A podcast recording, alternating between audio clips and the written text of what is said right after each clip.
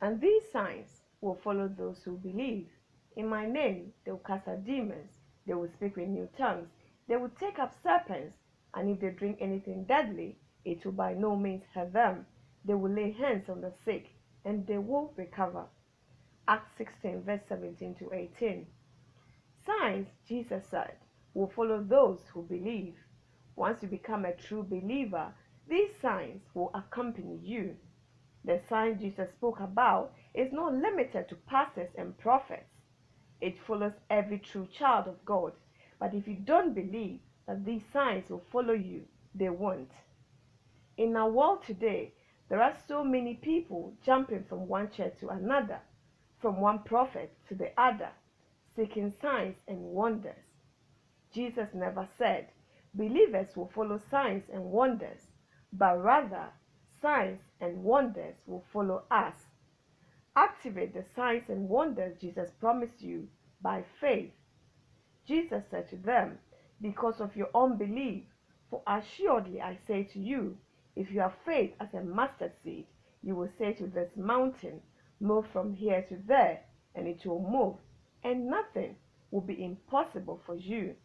Matthew 17, verse 20. And these signs will follow those who believe.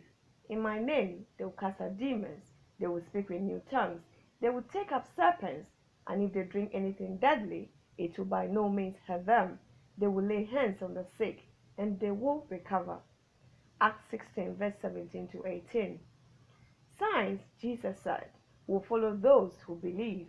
Once you become a true believer, these signs will accompany you. The sign Jesus spoke about is not limited to pastors and prophets. It follows every true child of God. But if you don't believe that these signs will follow you, they won't. In our world today, there are so many people jumping from one church to another, from one prophet to the other, seeking signs and wonders.